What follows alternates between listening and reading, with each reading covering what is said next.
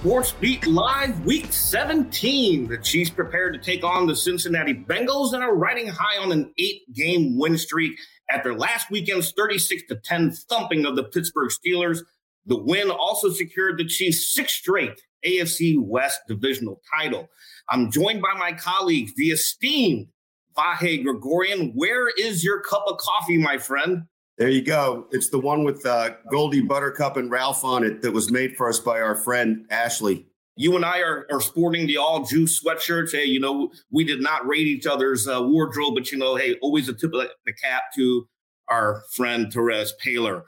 Uh, also, Sam McDowell joins us. Sam, are you drinking Gatorade or coffee? We got to see this. Um, I got nothing with me, Harvey. But if you guys had given me the memo, I would have worn my T-shirt. Hey, before looking ahead, let's recap the week with the news items. Uh, Clyde Edwards Helaire, who suffered a shoulder injury in week 16 against the Steelers, didn't practice Wednesday, but the Chiefs welcomed back numerous players from the COVID 19 list. Sam, who's back and what does it mean for Sunday's game? Ooh, um, I don't know. They got the list right in front of me, Herbie. Maybe I should go to you for this. Uh, but everybody, I mean, that's that's the, the quickest answer is everybody is off the COVID list. That includes Harrison Butker, Travis Kelce, Nick Bolton, Lucas Niang, Tommy Townsend. Um, so yeah, the, the, Chiefs were practicing with a full squad yesterday, with the exception of Edwards Helaire, and then Mike Hughes missed it for personal reasons. Yeah, and the other good news for the Chiefs as well is Tyrann Mathieu, who left Sunday's game with a quad injury. Hey, Coach Andy Reid said, "quote He's feeling great, end quote. So he practiced in full and was not on the injury report. So that means he's probably going to be just fine for Sunday's game. But w- let's talk about that COVID list real quick, though. Are there any concerns on conditioning? And Sam, I know like we heard Patrick Mahomes talk about Tyreek Hill, what he noticed on the field, and even Chris Jones had mentioned, you know, trying to get back in shape. But as as Kelce and, and a host of players are coming back from the COVID list, how concerned are you about their need to get back into quote game shape end quote? Well i mean I, I, think that just because guys are back doesn't mean they're back to 100% i mean there's a difference there and we've, we've seen that this virus affects people in different ways chris jones was was pretty candid with us yesterday on on his zoom call and said that you know he absolutely felt something. You know he was not one of the asymptomatic individuals. He, he said he was feeling congested. And he you know it's been what Herbie nine days since Chris Jones was off that COVID list, and and he said he still feels like he's trying to get back in game shape. So great news for the Chiefs in terms of who's back, but I still think we're in the wait and see game to see uh, at what percentage are they back, how are they feeling, and you know how much can they go on Sunday. So of course, reminiscent of last week. Now Tyreek Hill was activated late in the week. We found out Saturday that he had cleared COVID protocols but as you mentioned, Patrick Mahomes said Tyreek Hill was exhausted during the game on Sunday. And Andy Reid had already told us that he had to have ongoing conversations with Tyreek Hill throughout the game. How you feeling? How much energy do you have? And we saw Tyreek Hill involved early and not a whole lot late. I think that was the primary reason why. Vahe, you're a former Division One college football player. I'm giving you your props here. when you mentioned conditioning, Sam talks about the conditioning. As a former college athlete yourself, how is that affecting what these guys need to do? Well, look, I mean, one thing we know is that everybody's body is different. Uh, we also know that everybody uh, has incurred this this illness in, in varying degrees. Uh, we also know that there is, especially in football, I think this is probably true in other sports, but certainly in football, there's no substitute for either game action or practice action. Even in these days when there's not hitting of the nature that it was back in the Jurassic era, I mean, during the week, you know, it, it's being in in in pads. It's it's playing at the pace of those around you, and we know there's a difference between game speed and practice speed. So there's a lot of X factors with each guy. There's just no no way around it.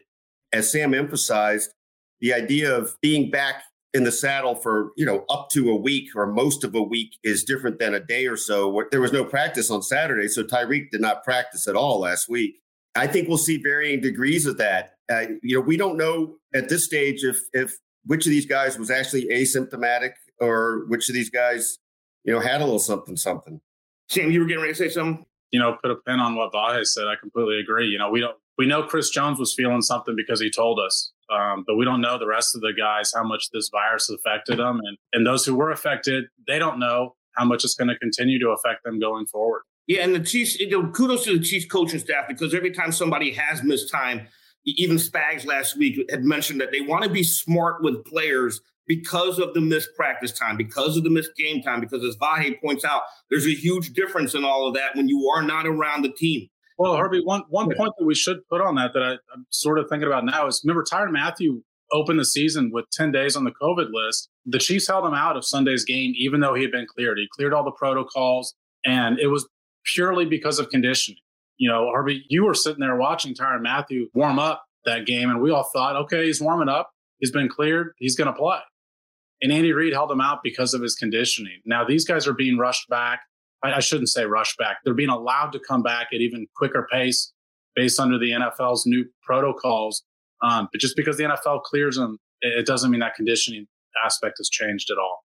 And just to add to that really quickly, I, you guys please disagree with me if I'm wrong on this, but we've certainly seen this pattern under Andy Reid. Uh, it seems to be wait another game or give it more time. I, I don't think anybody can accuse this coaching staff of um, trying to influence Rick Burkholder uh, or anybody into getting guys back faster. I mean, I think they want guys to play as soon as possible, but I think they've got a pretty good track record of not endangering somebody who's either you know just recovering from an injury or you know working to get back in shape. Excellent point, because even Steve Spagnuolo said on Thursday last week, we have to protect the players from themselves because Vahe, as a former college athlete, you know that you want to get out there regardless if you're hurt. You know, you just want to get out. I'm giving you props, Vahe. Let me let me say this: as a former college athlete who didn't play, I really wanted to get out there all the time. but you went through all the practices, okay? yes, I did. That was the hard part. Did he pay you for all these drops? I mean, how many t- how many how many are you going to drop today, Herbie? The fact that that Vahe played college football. Hey, we have a subject matter expert on our panel here when we can talk about this kind of stuff. Okay. Hey, transitioning to some of the sad news of the week. Uh, the NFL mourned John Madden, who passed away Tuesday morning at the age of 85. Andy Reid had a close relationship with Madden, who even offered advice to Reid to take the Chiefs job in 2013. Here's what Reid said Wednesday on his friend's passing. Well, he loved to hate the Chiefs, but he loved the Hunt family. So, uh, but I mean, he'd tell you that they had some knockdown dragouts. He, you know, he could about remember every play. So, uh, but he said it's a great organization. The Hunt family is phenomenal. Um, you know, he'd always remind me to tell uh, Norma Hunt hello. You know, so he just uh, he liked him, but he didn't like him. you've always said that you are a teacher when it comes to being a football coach, and that was obviously uh, something John was passionate about. Just what do you feel like John taught you most about how to be a teacher? Well, he was a player's guy. I mean, he he would talk to him, communicate, and he did the same with us. You know, with, with the fans on TV. I mean, that's what he did. So that's why we all loved him. He kind of taught us the game uh, in a simple way, where everybody felt like they could they could go play. Hey, it's Kaley Cuoco for Priceline. Ready to go to your happy place for a happy price? Well, why didn't you say so? Just download the Priceline app right now and save up to 60% on hotels. So, whether it's Cousin Kevin's Kazoo concert in Kansas City, go Kevin, or Becky's Bachelorette Bash in Bermuda, you never have to miss a trip ever again. So, download the Priceline app today. Your savings are waiting. Go to your happy place for a happy price. Go to your happy price, Priceline. Vahe, you wrote a touching column on Reid's relationship with Vahe. And, and, for our readers and our viewers right now, strongly recommend you go to kansascity.com and read it. What is the depth of their relationship and how, how did this affect Andy? I think Andy was working extra hard to suppress a level of emotion yesterday. That's just my gut feeling, but he he gave some answers that were a little a little bland, but you could tell there was more in the answer. And I thought it was again, maybe I'm reading too much into this, but I thought it was very interesting that he ended the call by thanking the media for asking so many questions about John. You could tell this is an important relationship to him. I wish we could have just had a session talking to Andy about John because I think he would have gone deeper into the, the, the period of time, which I think was long lasting, where they talked once a week with Andy as part of that uh, subcommittee, but also as friends. John gave him a lot of encouragement um, in Philadelphia, especially when he, Andy was having some similar um, similar episodes that to what John experienced in in Oakland, winning a lot in the regular season and losing big playoff games. That they commiserated and And it was kind of fun that that uh, when Andy spoke of uh, the first time he met Madden, getting in the Madden Cruiser and getting a lap around parking lot at Lambeau, I, I think Andy referred to it as the thrill of a lifetime. You know what? What's interesting to me, just one other quick side point, is that John Madden seemed to occupy a place in the profession. You know, obviously from a couple different standpoints, but that younger coaches, and Andy at that point really was a younger coach, really looked at him as iconic. And it was because I think he had such a sort of charisma and everyman quality that everybody could see something in him. And if he took an interest in you, then I think that just affected you forever. And and for whatever reason, whether Andy was joking about them being linemen or that they like to eat or they're both from California, um, I think the fact that they both had uh, linemen in their past was part of it too. There was a, there was a very natural connection between them. Sam, you wrote a line in your your article yesterday on the players' reaction to John Madden. I thought was like it, it really hit me because you said it was generational. How did the players react to? Well, we had Chris Jones and Patrick Mahomes yesterday, but how did they react to the news of John Madden's passing? Yeah, you know, I, I think that, like Vahe mentioned, John Madden had a relationship with the next generation of coaches and the the relationship, the connection with Andy Reid makes a ton of sense because I, I just think their personalities are a lot alike. I mean, they they do have that players coaches mentality. Um, and then I, I, think you had the next generation that that watched him as a broadcaster. You know, that grew up listening to John Madden explain the game to them, and of course, the Madden telestrator was you know innovative at the time. And then you still have this generation of the current players who are playing the video game that John Madden put his name to in 88, I think it was. You know, if you watch that documentary that that Fox played a week ago, John Madden was pretty instrumental in making that Madden game as realistic as it could possibly be. You know, that game was designed back on 8-bit and they thought, you know, there's there's too many people on the field at once. We've got to get rid of some of the linemen. It's the only way this is going to work. And he said, I'm not involved unless you've got all 11 guys on the field, including the linemen. And, you know, obviously his voice was on the game for years and years and years. And so a lot of people who never saw John Madden coach, who never heard him announce a game, still felt a connection to John Madden through that video game. And that's what Patrick Mahomes and, and Chris Jones said. You know, Patrick Mahomes has been on the, he's graced the cover of the video game twice. Um, and kids grow up, um, Chris Jones included, just wanting to play with their own person in the Madden game. And so that was a really cool aspect to hear Chris Jones describe. Um, Patrick Mahomes said he played the game with his dad. Um, said his, his dad made him cry because he always beat him. He always took the Vikings with Randy Moss in the game. Um, I played the hell out of that game. I don't remember the Vikings being the team to beat. I remember you didn't want to play against Michael Vick. Um, but yeah, it's going to continue too. That's what's so cool about it. I mean, we're talking to the players now, but the next generation of players are going to know who John Madden is because of that video game as well. You know, that video game came along a little too late for me. You're missing out. That was great. I'll have to maybe see if you you've got a version of it still at the McDowell home and do a pop in. There was a, a, Sports Illustrated board game. I don't know if any of our audience is uh, old enough to remember that, but we would play that forever, and it involved a lot of picking cards and rolling dice, and and uh, somehow even that seemed captivating. I can't imagine how just engrossed you would be with a game where you actually feel a sense of physical control, not to mention having your name on it. I was not big into video games as a kid, but I, I bought Madden every year. And it was usually the only game I bought. You know, it was the reason I had a PlayStation was to play Madden. And every single year I bought the updated version of it. We're sitting here reminiscing on John Madden. And actually, you know, y'all mentioned what he meant to you. I think for me, uh, growing up, and you know, we're all men of a certain age, right, Vahe? At least two of us are. we certainly remember the Miller Lite commercials. You know, who, who could not appreciate and fall in love with John Madden as he's busting through the walls and boom. you know, that's that's what I remember the most about John Madden. And, and he introduced a lot of people to football. Even if you didn't like the sport, you came to love the sport because of the way he would break it down. I thought it was phenomenal. You know what was fun too, and this is spoken from somebody who didn't grow up here, but again, I'm a, I was born in 1961, so the heyday of a lot of uh, Chiefs Raiders stuff, you know, from on into the late 60s and early 70s. Even if you lived in Texas or on the East Coast where I lived, you know, obviously we didn't get that many football games then, but you could almost always count on an AFC West or NFC West game late afternoon as the second game. And I just, I can't tell you how many times I remember seeing Raiders Chiefs or seeing just Madden's uh, unique posture on the sideline, and and uh, he just seemed like another guy, right? You didn't know that that uh, he had a way of really reaching these players. You just knew they were successful, and I I think that was a part of his appeal, right? And Andy explained that a little bit yesterday. He just made it seem like a simple game you could go play. Patrick said that, I guess, actually.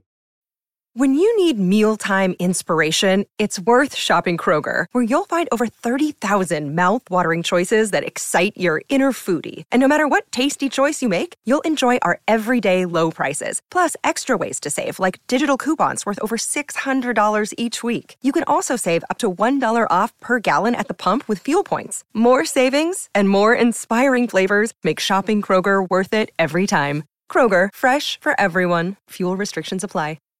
Well, well, speaking of a simple game, this is actually transitioning into what the Chiefs face in week 17. You know, you got the Cincinnati Bengals. They've, they've got three players on offense with more than a thousand yards, both of their wide receivers and their running back, Joe Mixon. How simple is this game? You know, the Chiefs are currently in the driver's seat for the number one seed as long as they don't lose and, and you know, the Titans don't catch them. Uh, so, what do the Chiefs need to do this game, uh, Sam? You got Joe Burrow over there. This, this, when you look on paper, this is a pretty prolific offense, right? Yeah, and I think it's going to be for a while. I mean, those guys that you mentioned are all under or 25 or younger, including the quarterback. So this this could be a team that the Chiefs face for a few years now in this in these sorts of situations. Um, you know, huge game. For, I think it's a bigger game for the Bengals than it is for the Chiefs. I mean, a lot of people are probably wondering can the Bengals compete at this level? And this is their opportunity to prove it on their home field. So the Chiefs are going to be facing a team that I, I think emotionally is going to be on a high. And that's going to be something they have to account for and match that intensity. But specifically on, on with the X's and O's, the wide receivers are going to be a lot to handle with Ja'Marr Chase and Tee Higgins. You know, you could argue that that duo is as good as anything the Chiefs will have faced this year, um, especially when you consider that Higgins is the number two guy and so, you know, to me, the big matchup is the secondary. You've got to pressure Joe Burrow because you can't allow those guys even more time to get open. But yeah, I think the Chiefs are going to give up some points. This defense has, has been fantastic over the last eight, nine weeks. But I do think because of the two wide receivers that it's their biggest test yet since they uh, sort of had this midseason turnaround here. Vahe, what do you think about this game?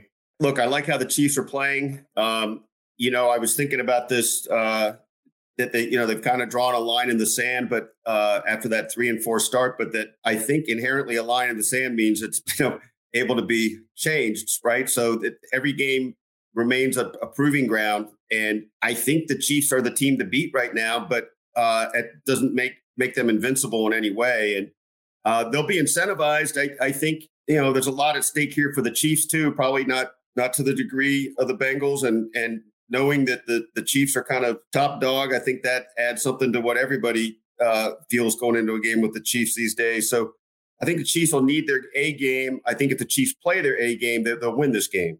Yeah, I, I, tend to agree with you as well. I think like when you look at the the Bengals and even all the teams in the AFC, the Chiefs are the team that they want to measure themselves against. When I look at this Chiefs team and this eight game win streak, they are truly coming together. The past month in December, they averaged 35 points per game. Mahomes was averaging 277 yards passing per game. He won the AFC Offensive Player of the Month for December. I, I, think there's just entirely too much here for the Bengals to handle, even at their own home station. Would you all agree with that? And I'm predicting the Chiefs to win this game.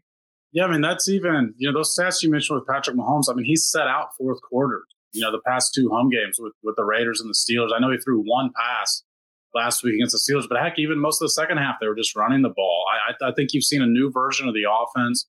Um, you know, it's it's funny how often we talked about these deep shells and what are the Chiefs going to do? And the, I mean, Patrick Mahomes literally faced a question about has the has the NFL figured you out? Has have they figured out the Kansas City Chiefs? And this is part of how the NFL works. I mean, it's adjustment and then it's an adjustment to the adjustment and it took the Chiefs a while, but but they've readjusted to what they're seeing. Uh, part of that is just not turning the ball over, and part of that is is just you know they had some bad bounces, some bad luck along the way. Um, but they they they figured something out here, and and part of it is his connection with the receivers. Part of it is I think giving the playbook just pat, back to Patrick Mahomes over these past couple of weeks. But they're a different team than they were early in the season. And crazy enough, it's it's because Patrick Mahomes has been a different player than he was in the mid part of the season. Look, the Chiefs have evolved obviously as a team in multiple ways, and in a lot of ways, the defense is the most you know astonishing or most pronounced, however you want to put it. But in fits and starts, Patrick and and the offense have evolved too. And what's interesting to add on to what Sam said, okay, it is adjustment, adjust to adjustment, but all of that means that the Chiefs' array of ways to adjust has increased. It's too bad for for them that they struggled early in the season, but all the things that they've they've seen now adds to the, what they have in their holster for dealing with seeing it again or other variations they're going to see. So I think you can make a case that they're better rounded, uh, more prepared, more versatile than maybe they've even been in the last couple years. It, it, I mean, we'll see. It, it, depends a little bit on what the line continues to do, um, and a little bit about who they who they've got in the backfield. Yeah, that, that's a very good point because if Edwards-Helaire doesn't play, then you know the Chiefs are down to Darrel Williams, uh, Derrick Gore, fullback Michael Burton, and Jerick McKinnon might be coming back this week. He was designated to return to practice. He's been on injured reserve with a hamstring injury, so he, he might be available if Edwards-Helaire doesn't play. But you know what? We, we mentioned adjustment, and as we get ready to wrap down the show, we on Sports Beat Live will have to adjust without producer Beth. Producer Beth, where are you? Come on there. for our viewers who don't know and for our readers who don't know, behind the scenes of every production is the unsung hero. And for us, the unsung hero has always been Beth Walsh. Uh, she has produced numerous Sports Beat Lives and even podcasts across the Kansas City Star over the past few years. Unfortunately, this is her last show with us as she gets ready to move on to other things. Beth, we just wanted to bring you on to say thank you so much for everything that you have done for us, uh, especially us. You know, you kept us in line. Vahe and Sam, if you have anything special you want to say to Beth before we turn the floor over to her. You know, this this this show doesn't run like it does without Beth. So there, there's a lot of stuff behind the scenes she has to deal with, particularly Vahe's technology issues or sometimes even mine as well. You guys see the uh, the, the 30 minutes we get, um, and you probably think, hey, that could run a little bit more smoothly. Uh, imagine what it would be like without Beth. So um, we'll we'll certainly certainly miss uh, miss having her here. Yeah, I would just add that uh, Beth's the glue, um, and you can see uh, the adjustments we all kind of make in mid show. Uh, sometimes we make them better than others, but uh, if Beth had her way, we'd have better backgrounds all the time. Uh, it's kind of neat to see Beth uh, Beth's background here. Um, you're looking like you set it up well, Beth. But we were all grateful to you, and and uh, you've been a constant for us in a in a real time of flux too, and a cheerful constant at that. Take it away, Beth. Oh no! See, this is why I like being a producer because I don't have to like get on and say things. Uh, I mean, thanks to our viewers, uh, you guys are a really good audience. You ask really good questions. You make really good comments. And you all are lucky to have these guys as your Kansas City sports source because they are consummate professionals. They are fantastic writers and okay speakers. You know, they're all right. We all in Kansas City are very lucky to have this this team of, uh, sports writers. But uh, as for me, I have been at the Star for almost 16 years, doing uh, this show for about the last three. You know, I came in starting to do this around 2019, which was a really, a really pretty good year to start doing, you know, the Chiefs show. It was quite a ride. And doing this is, has been a real uh, privilege for me. And I'm going to miss you guys. This is a, a fun part of the day for me.